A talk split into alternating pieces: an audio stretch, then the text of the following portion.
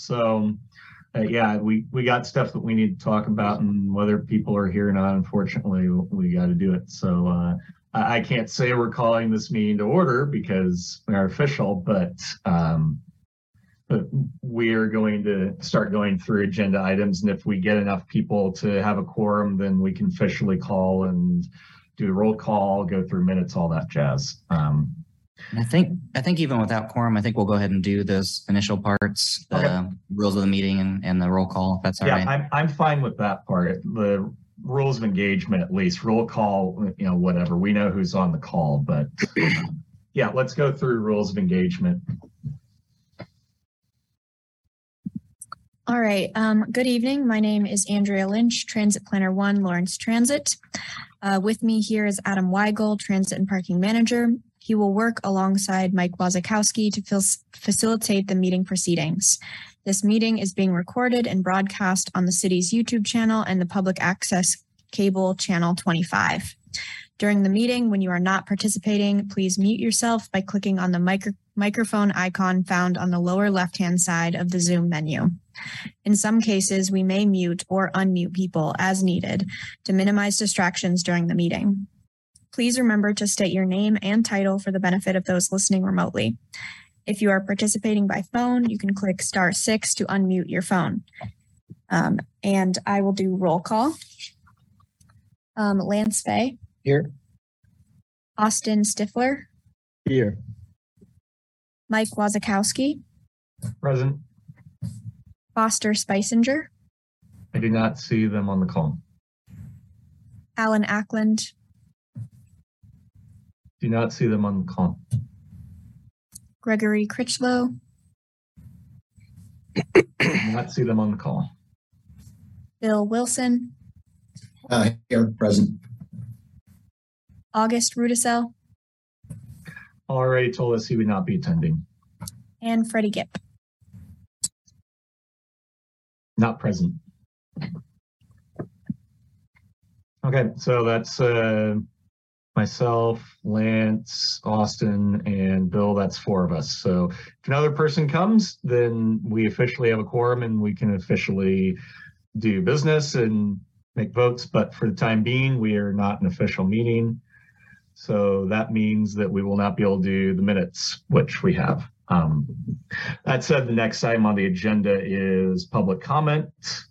Uh, I did see JT Thornburg, you're on the line. Uh, if you have anything you would like to uh, talk about, you can have up to three minutes, I believe. If not, then happy to proceed.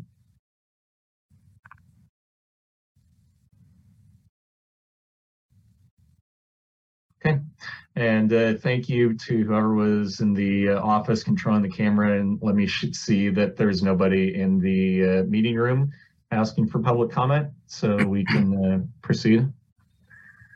The uh, first item on our agenda is uh, an update to the bus stop improvement program, in particular technical guidelines. And Adam, you have some slides to show us. Yeah, we'll have uh, Felice from our team give a presentation here. Hi, Felice. Hey, everybody. Not used to seeing you on that side of the uh, dime. Yes, special presentation for today. Um, Felice Laverne, Transit Planner 2. I'll be speaking to you today about our bus stop improvement program update. This is an update of our 2015 guidelines. And uh, those can be found on the bus stop improvement program project page of our website. And let me get the screen sharing going. Okay. Good. Great. Okay, so we recognize the community's desire for better bus stops and have been working hard towards that goal for the past few years. This is part of our process to formalize our plan and to get feedback on it from the community. The full plan is attached to the agenda for your review, and this presentation is just an overview of its major sections. We'll also show you our draft survey and go over any questions or feedback you have for us. So this guide serves multiple purposes. We use it to guide our planning processes. It contains technical details we use for design and installation and to give the public a sense of what we're working towards in terms of accessibility and comfort.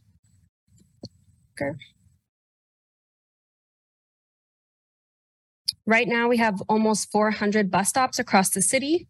48% are ADA accessible, 17% have shelters, 14% have benches, and 6% have bike racks.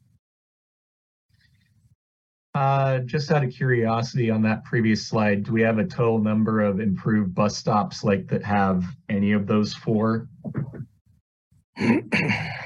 Any of those four? Yeah, like it, it has an ADA boarding pad or it has a shelter, some, some measure of improvement beyond we put down a sign. I, I'm just curious if we have those numbers. Yes. Yeah, we have a graph a little later, and then each of these stops, each of these numbers here are the total number we have out in the field. So 180 ADA boarding pads, 63 shelters. Yeah, I, I, let me Hmm. clarify. What I was asking is more, I'm, I'm assuming that some of them have both a shelter and a bench and a bike rack. So you couldn't just add up numbers to say that there are uh, X number of these because Sure. it's not a straight addition. That's fair. All all shelters have benches. The bench number that you see here is benches alone. And then Okay. you're right, the bike racks and the ADA is dispersed. Okay. Thank you. Sure. So each year we have $150,000 for bus stop improvements. With this, we purchase amenities, pay for design work, and for the concrete we install at each improved site. With our current capacity, we can do about 20 to 30 stops a year. We also do our best to coordinate with other departments and projects on bus stop improvements. These are ways we can stretch our operational budget, including ensuring bus stops are part of other street or sidewalk projects and applying for local, state, or federal grants that could increase our number of stops improved in a given year. We balance many things when planning for bus stop improvements. Some of the larger efforts we're focused on include working towards system-wide ADA accessibility. And with this second point, we mean that we want to get folks as close to a bus stop as possible, balanced with the fact that the more bus stops there are, the harder it is to keep routes on time. Our third goal involves a model we've developed that's inclusive of many data points, and this helps us remain objective while planning for stop improvements. And finally, as much as possible, we want our stops to reflect the personality of Lawrence and be a positive part of the streetscape. We've done some exciting projects over the past few years, which we've highlighted in our presentation, and we're open to partnerships with the community going forward.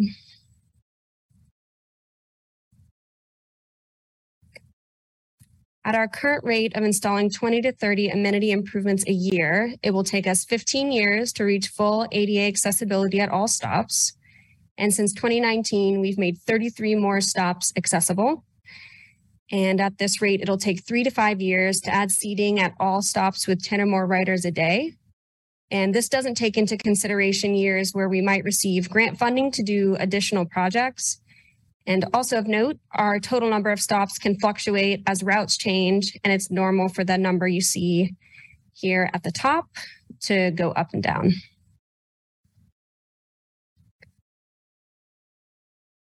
I wanted to touch a little more on our model here.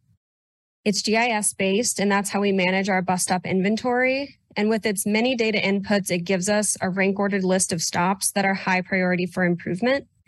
It doesn't tell us what amenities should go at each stop because that can be very context specific.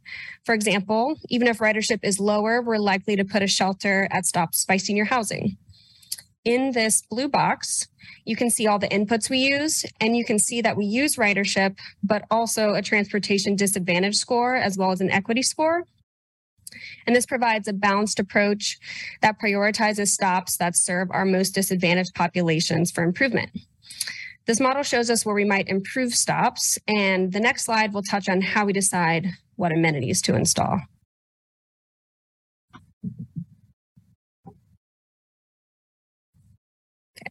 Right now, our amenity strategy is a hybrid approach that includes installing shelters and benches and making ADA improvements to about 20 to 30 stops per year. This is one piece of what we're asking the public about in our survey because there are different approaches we could take. And what you're seeing in this table 10 passengers a day for a bench, 25 plus for a shelter. Um, those are not 100% prescriptive. We need some structure to help us have a conversation um, about choosing what amenities, but we also want to look at the context of each stop to guide us, including how much space there is in the right of way, who's likely to use the stop, is it near a grocery store? Many things might encourage us to upgrade what could be a bench site to a shelter. This chart is just a breakdown of what's possible at each bus stop, and it also gives the spatial requirements for each type of improvement. So you can see that included as well. And those spatial requirements also affect cost with different sizes of concrete.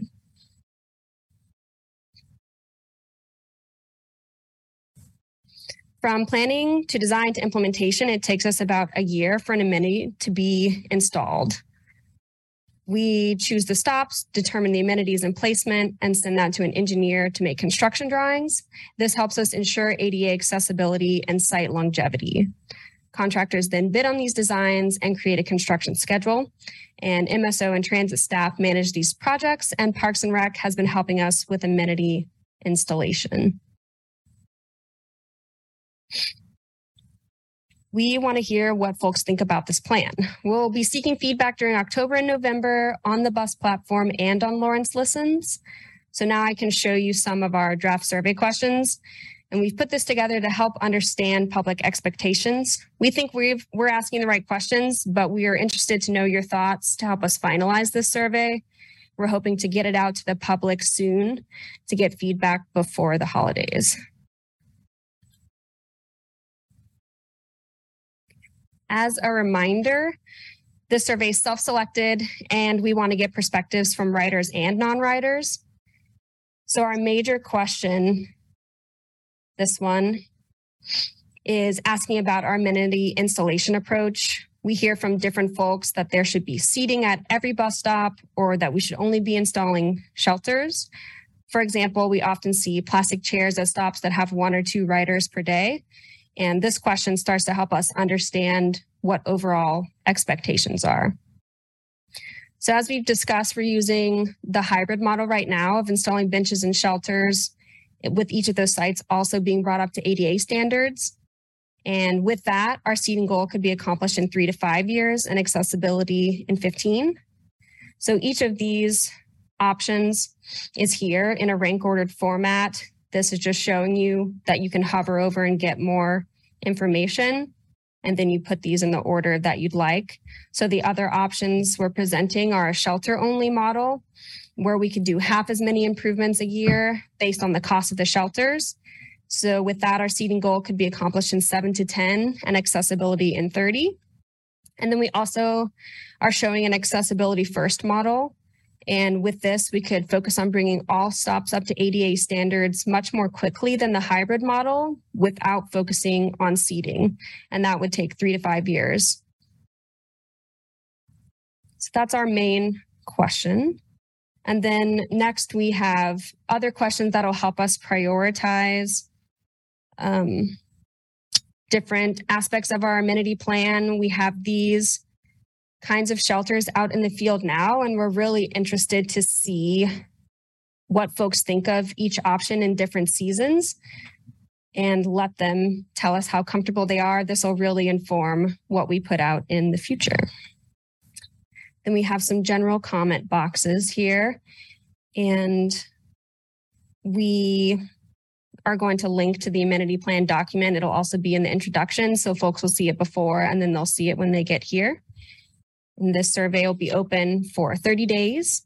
And if you have feedback for us in general, if you'd like to take the survey, Lawrence Listens would be the spot for that.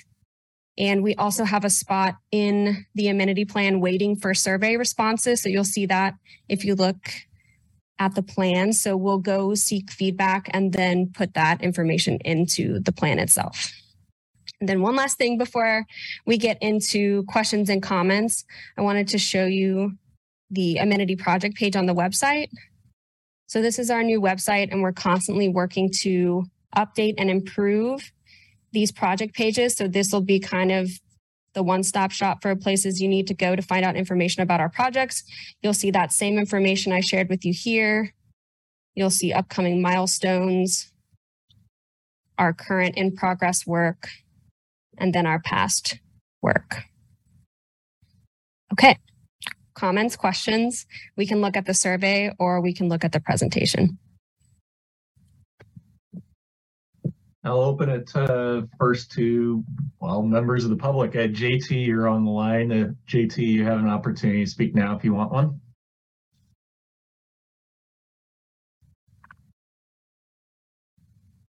Okay. Hearing nothing. Uh, Austin, Bill, Lance, you guys have any comments, questions, concerns? Looks Hello. like this Um, is comprehensive. This is Bill Wilson. Sorry. It looks comprehensive and uh, should provide some good feedback. I'm glad it's to riders and non-riders and um, it'll be good to see if we can get some participation on that. Thanks, Bill. Uh, Austin, you had something? Yeah, this is Austin Stifler, uh, BTAC member. I think it looks pretty good. Um, definitely think that kind of focusing on accessibility um, would be positive there as that 15 year time frame, just kind of uh, as it stands, is a little lengthy. Um, if we can kind of do some things to streamline that, it would be helpful. Um, I also think that the community involvement in terms of um, improved bus stops um, has been a pretty good addition to this process. Thank you. Uh, Lance, do you have anything? Nope. Perfect. Uh, only question I had is when we're soliciting non-writers, is there a particular perspective of non-writers that we're looking for to answer this question? Like, are we looking for uh, people who might be interested in riding the bus? Are we looking for people who uh, have no desire to ride the bus but want a thriving bus system anyway? Um, I'm curious what perspe- or what personas we're looking for to respond to this. I think we're open to hear what the community thinks in general about our amenity plan. I know it affects everyone. It's a part of the streetscape. So potential riders, people who just interact with our shelters in their neighborhoods, anyone like that. We're pretty open. Okay. I might jump. I might jump in and say I'm particularly interested in the seating question because I do think that is an interesting one. You know, clearly, if we, um, as one of the options Felice laid out, if we focus on shelters only, because we do hear that from some folks, our, our timelines really slow way down. takes us a really long time to get through uh, improving all all the sites. So, I think that's a um, that's maybe something that we might see differences in how writers and non-writers feel about that. We're not sure but I'm interested to see how that breaks down with the survey. Uh, this is Bill Wilson. I think that's a good comment. I, uh, you mentioned, or was mentioned earlier about the plastic seats and, and, um, various other setups that some sites will have for seating. And I think that's where non-riders would certainly like some input on that. And, um, the idea that if it went to shelters, it, it would, it would help people understand how it changes the timeline for everything. And, and so I think non-riders are good, um, both in terms of their observations and then um, I'm glad it's open. I assume it has to be just because everybody's paying paying on this. Yep. Absolutely. I, I was just more curious from the aspect of, you know, I, I think that this is useful for us to also look at people who could be interested in riding the bus if the amenities are improved. I, I don't necessarily guarantee that people like that exist in Lawrence, but uh, I would bet that there are some people on the margins who, uh, instead of seeing plastic seats and a uh, grass field that the bus stops at, might say, you know, that that doesn't look professional, but a place has a pad with a bench on it, they might uh, decide, well, you know, this is something that I can actually use. So if we can frame that in there, I don't know. It's just me spitballing a little bit. I think that might be something interesting to look at if we can figure out a good question. Uh, anything else from uh, anybody on the line?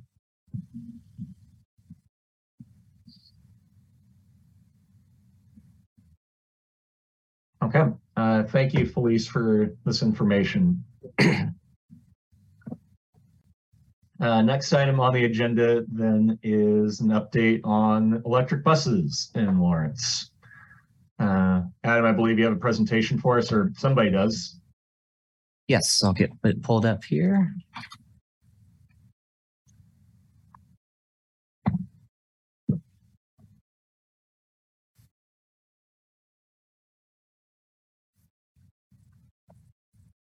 Okay, everybody seeing that presentation?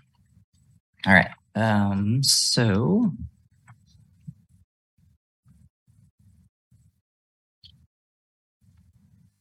Okay, so I wanted to touch base on electric buses. We've had them deployed in the field for a little bit of time, so um, give this group an idea of, of how things are going and where we're headed. So our first day of running electric buses in service was August 29th, so um, pushing about six weeks ago. We started our vehicles on Route 1 uh, with some purpose. That was the route that modeled the best. Uh, very early in the process, we modeled the size of electric vehicle, the range um, under different conditions, the topography of different routes. And Route 1 was um, the route that looked most favorable for buses to run all day in service. So uh, for, for close to a month, we ran them exclusively on that route, monitoring back-end performance data that we get uh, from the bus and from chargers sides of of the puzzle.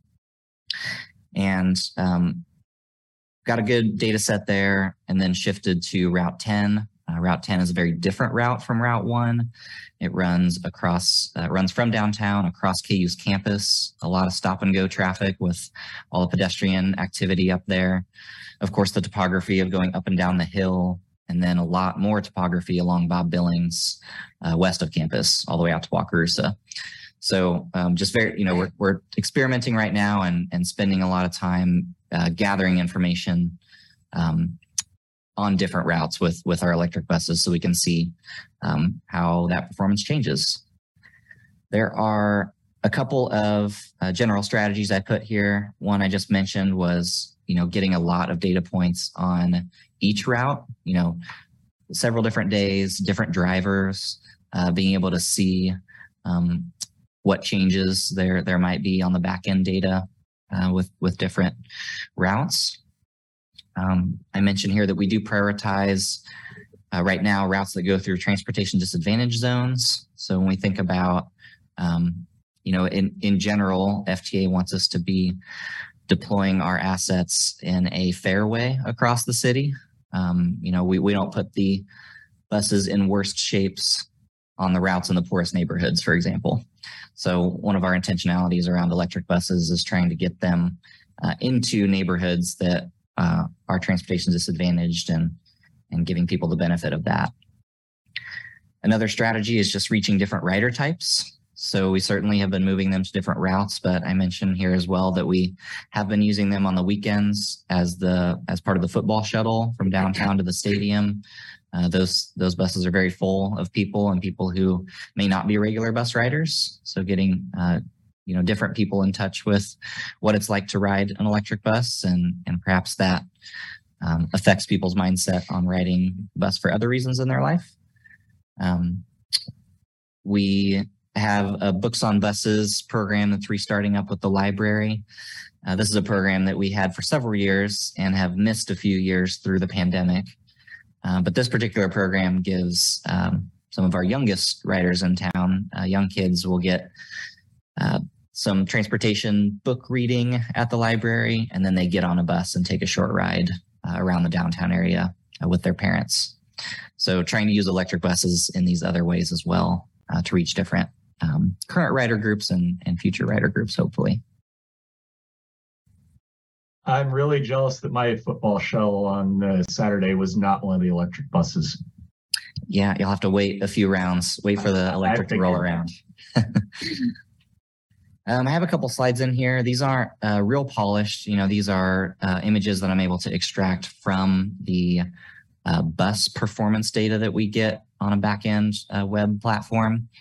So wanted to show you all just some of, uh, this is just the first week in service. Uh, you see August 29th on the left and uh, through September 3rd, which is a Friday. And that first day in service, we ran uh, two buses, uh, close to 150 miles each, uh, is what they got those days. we have been um, we've changed our our operations a little bit just because it's it's been more practical to swap out buses in the middle of the day when we have a driver swap. So our first driver uh, runs his bus for about uh, eight hours and close to 100 miles. You can see on the chart there. Um, and then that bus heads back to the garage. A new electric bus comes out and runs for uh, about six or seven hours and uh, maybe a little less than 100 miles. So um, if you look at this slide compared to the next one, the next slide is about our state of charge.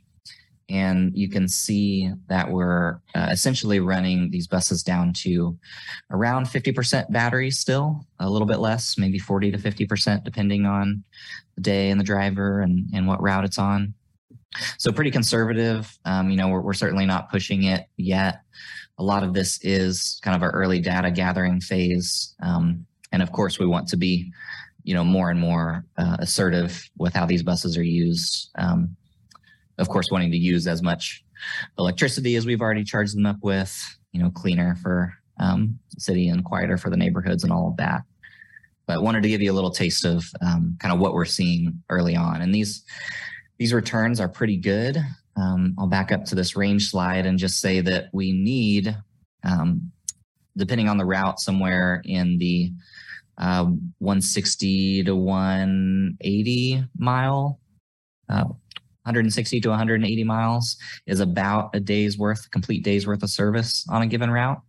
So, um, in weather that's not real bad, where uh, although we had some real hot days through here, we're we're pretty confident that our electrics can get us a full day of service, just like a diesel can um, on on certain routes. So, And that, is it normal for a route to have more than one bus service it over the course of a day? Like yes, you you swap out? Okay. Yeah. So a lot of, um, well, I'll say it this way: a, lo- a lot of our routes have 30 minute service, and it's an hour loop. So you've got two buses Yeah. operating on those routes. Um, the diesels usually do operate all day. Both of those two diesel buses would operate all day, uh, so long as they don't have some other mechanical breakdown uh, that needs them pulled from the route, which does happen. Um, so uh, a little bit of a caveat there, but we we certainly want to run our electric buses as we do diesels. You know, put them out all day and not uh, have to worry about a swap. Thank you for that. I wanted to show, um, you know, I know we've talked about as a group, and I'm certainly happy to talk about it again, a, a field trip opportunity for the group to see some of this stuff in person, but wanted to bring photos, at least in this setting, to our charging setup out at the maintenance facility. So um, we have our buses parked along the north curb of the property. Right now, we have a one-to-one bus to charger ratio. So every bus that we have has its own charger um, or, or availability to reach its own charger. We will enter into our, our zero emission transition plan process um, in the next calendar year. And, you know, right now we've got a setup that can accommodate 12 electric buses. And, uh, you know, one to one charger to bus ratio is fine for that setting. I think we will have to start thinking about when we have 25 electric buses, and we have 50, if we're working with KU towards a close to 100 vehicle fleet, we're probably not talking about a one to one charger ratio at the end of the day for, for all those buses. It's probably more of a system. So um, this may change as we move beyond the uh, pilot phase, if you want to call it that. Um, but right now, I wanted to give you a sense of what that looks like out there. And um, certainly happy if there's questions from the group about a, a field trip, we can uh, figure out the logistics of that.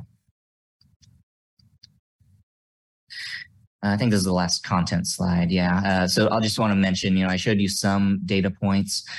Uh, CTE, which is our project manager uh, through all three phases of electric buses that we've won uh, through the federal government, they'll be providing us a lot more rich data sets and dashboards and PDF documents that are uh, easy for you all and the general public to digest about our performance um, and emissions reductions and uh, uptime of these vehicles and all that all that stuff. So uh, I just want to say what I've put together here is is trying to give you um, you know what I have the current skills to export from our platform, uh, but that we have a a team of people who are helping um, set ourselves up for a, a, very engaging dashboard setup where it'll be easy for uh, you all in the general public to um, see more data and it'll probably spark more questions um, about how things are going. Um, so there'll be more of that to come. That is all the content I have. I'm happy to go back to anything or answer any other questions you have. I'll go first to public. Uh, anyone who isn't on PTAC that's on the call, including JT. Anyone have any comments, questions, or concerns about this data?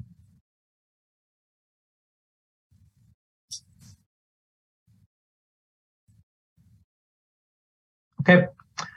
Uh, Bill, Austin, Lance, do any of you have comments, questions, concerns about this? Um, Austin Stifler, PTAC member here. I think that uh, the range data certainly is something that kind of ameliorates you know, kind of the question at first, uh, trying to keep the electric buses on those flatter routes because of that uncertainty. Um, I think it's definitely a good sign. Um, in addition, I will say just being on K campus, starting to see some of those buses come across Jayhawk Boulevard. Um, a lot of students kind of are looking at those with curiosity and going, oh, hey, that's pretty cool. So I definitely think that know, we're doing a good job getting the word out there. Thanks, Austin. Bill or Lance, do you have anything? Okay, I see Bill shaking his head no. Lance? Okay. Um, yeah, I just, I want to see the setup in person because it, it's really cool to me. Um, could you go back to the uh, mileage charts on two and three? Or sorry, at three and four, I guess.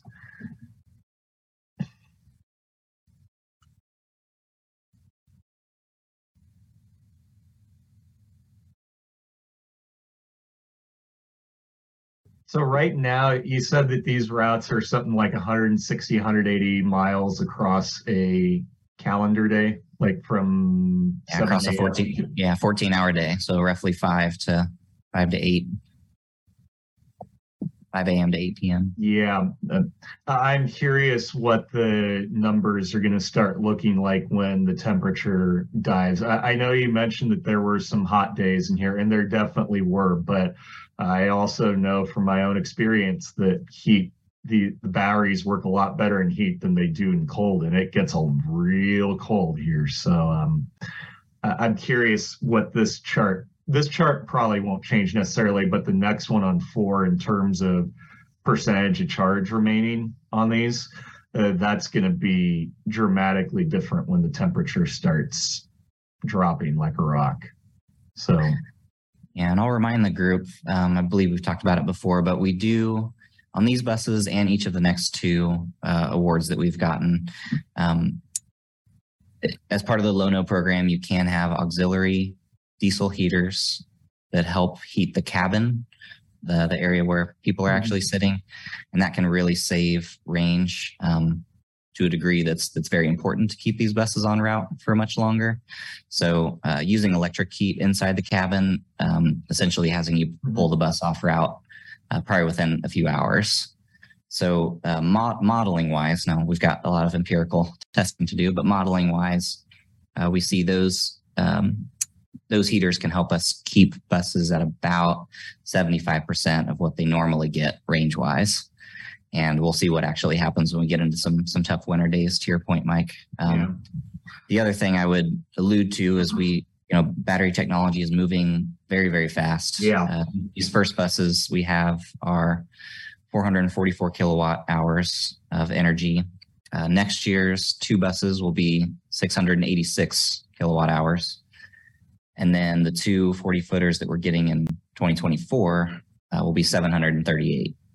So, you know, pretty rapidly we're we're close to within a couple of years close yeah. to doubling doubling our battery capacity, which should really help us during those tough um, tough weather days. Yeah, not to mention that'll help with the very hilly routes that right now we aren't really sure that these buses can do. Don't get me wrong, they can definitely handle it, but you know, if you can only do two loops of the entire cycle before your battery needs to recharge, then it's not terribly helpful to us because that's replacing vehicles way too much for a full operational day. Yeah, we're not we're not too worried about the two loop. We'll get we'll get better performance than that, but Yeah. we'll certainly keep uh, we'll keep you all and the and the public updated on how how things are going operationally and um, how we're moving forward. Thank you on that. Uh, one last opportunity. Anybody else who didn't speak up yet have comments, questions, or concerns?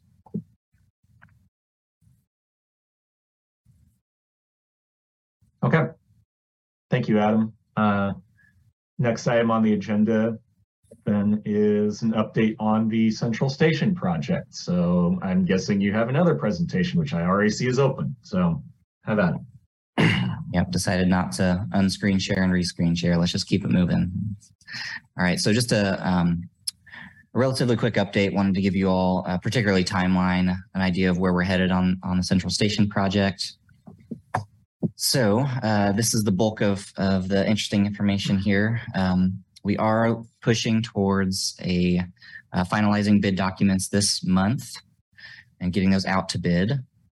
Um, November of this year is when we'd be uh, responding to any questions from bidders, um, making a internal staff selection uh, that would then go uh, before City Commission in December.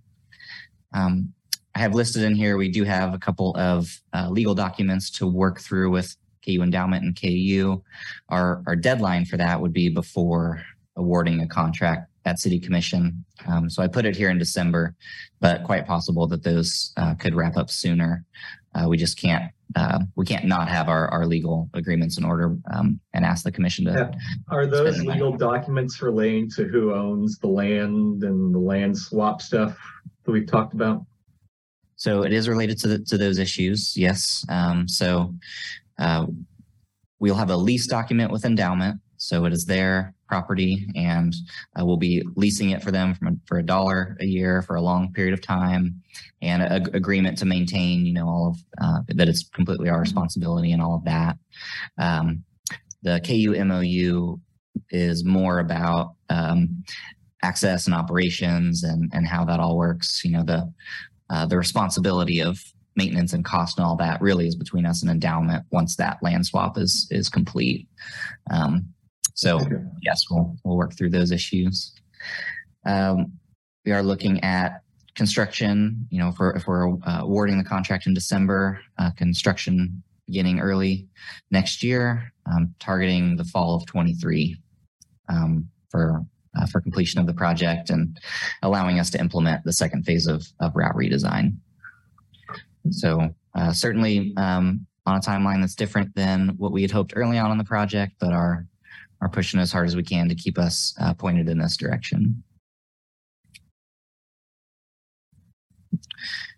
I wanted to mention, um, similar to Felice brought up the bus stops project website. We are, uh, like she mentioned, trying to really keep on top of all of our projects and have the most up to date information there about status and next steps.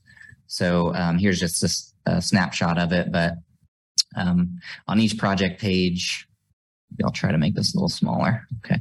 Um, there's a status timeline next steps section that we hope is useful for uh, you all and for the public to understand um, what we expect project start and ends to be, major milestones, and whether or not they're completed, in progress, or not yet started. And then specifically, what are we, uh, you know, doing for next steps on that given project? So, just wanted to call that out. Um, you know, you're always welcome to uh, email or call the customer service line um, or staff to help figure these these things out. But also, this is us trying to be proactive and communicating that as um, as things change. And I believe that's the end of the content for this project. But again, happy to um, go back to anything or answer any questions. Thanks, Adam. Uh, again, open it up to uh, people who are not in PTAC first for comments, questions, concerns. Anyone on the line or in the room have anything they want to add here?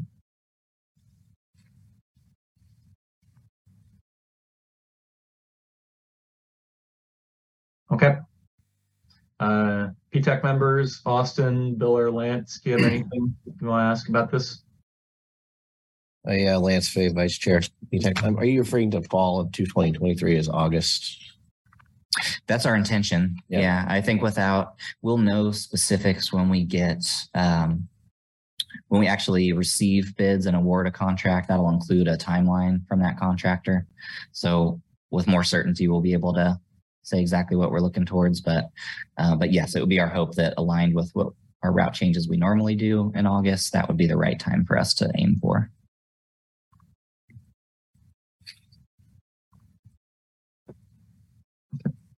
Thanks, Lance. Uh, go ahead, Austin. I saw you come off mute. Yeah, uh, Austin PTAC member. Um, just curious, um, are there any you know parts of this construction project that are going to entail road improvements or perhaps access ways to be able to get into the central station a little bit easier? Yeah, there's certainly a lot of discussions between the city and KU on uh, the Crestline entrance and how we'll we'll make that happen. So there's still some coordination to do there, but we expect there to be improvements there. Um, and uh, that would be the primary one. There's all entrances will happen from Crestline. There will be eastbound exits onto Bob Billings. Um, there's a there's a median there and a intersection very close, uh, so we can't really do um, turns in or um, or left turns out there. But um, we'll try to disperse the traffic to keep things moving. I, I know we've talked about the need to retime the lights there to make that stuff work a little bit better too. Yeah, we're in coordination with our folks in MSO um, on everything we need to do to make sure uh, it is smooth getting in and out of that whole area. Terrific. Thanks for the update, y'all. Thank you, Austin. Uh, Bill, do you have anything you want to ask about this? Okay. Um, I, I really don't. Uh, uh, it, I'm not surprised that the timeline slid a little bit. Uh, It's kind of inevitable with projects, especially knowing for the last six months we've been dealing with impossible to predict costs of construction and ability to get people who can actually do construction. Um, so whatever the reasons for the delay, you know, it's it, it hard hard to know exactly. I, I'm glad that we have this ongoing. Um, do we know exactly when the uh, bid is going to go out yet? We don't have final dates yet for October, but we're we're trying to get it out this month. Okay. Yeah. So that is, is you know, that'll be yet another thing updated on our um, on our project page um, when those go out. Uh, that'll be uh, we have each of these milestones is tied to documentation related to that milestone. Mhm. So, you know, certainly all those bid documents will be public, but at that, when they actually go out to bid and when they are, I think we'll pull out the, um, you know, not the thousand pages worth of documentation, but probably the uh, one or two of the site plans, give people an idea of what the Mhm. site is specifically going to look like and, um, and have it here for, for people easily find. Uh, do you anticipate any chance for the committee to weigh in on what uh, companies are bidding or what criteria we might use to choose between uh, bids? So uh, that criteria is um, is something that the construction management engineering design group of MSO um, does for for all projects really. Um, so I don't know that we'll be adjusting any of our construction criteria. Um, we that's typically an internal staff uh, selection committee. Uh, the public involvement would be when staff recommended selection goes before the city commission. Um, if there's um, disagreements with who's being selected, that's the time that the public typically gets involved in selecting construction firms, not usually before that. Okay.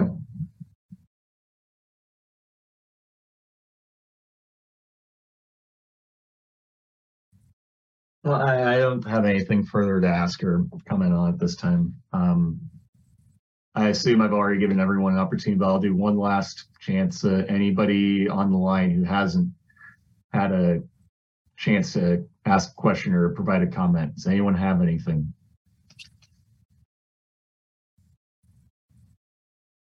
Okay.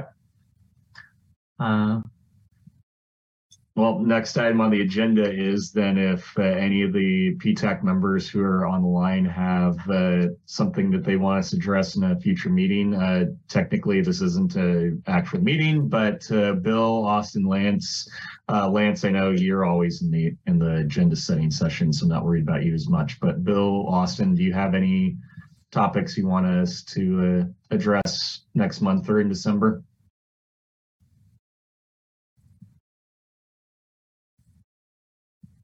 Okay.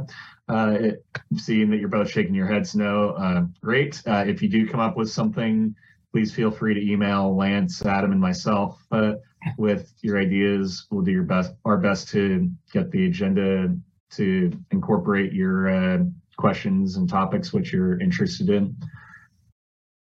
Um, I, jumped to other items for PTAC members, but uh, my guess is I'll give you five seconds. Does anyone have anything else they want to bring up?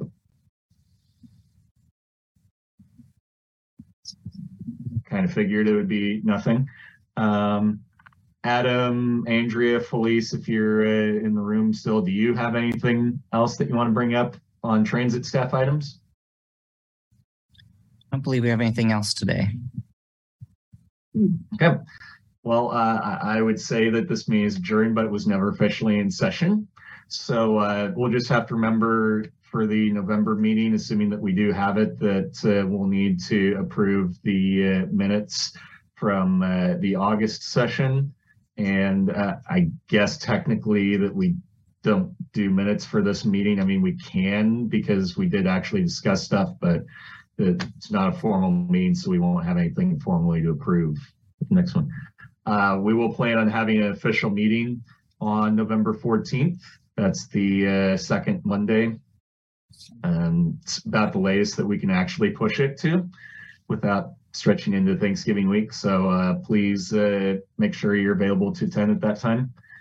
Um, yeah. Uh, thank you very much, Austin, Bill, and Lance. Thank you, Adam and Andrea and Felice. Um, we'll see you in November. Thanks, everybody. Thank you.